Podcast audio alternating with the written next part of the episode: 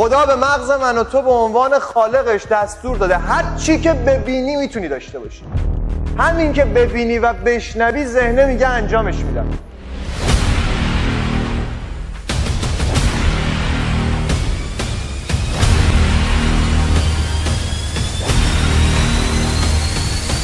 اونی که ازش درک برات به وجود بیاد تبدیل میشه به نتیجه. اونی هم که درک برات به وجود نیاد هیچ وقت برای تو تبدیل به یک موفقیت نمیشه چون همیشه حسرتش رو می‌خوری.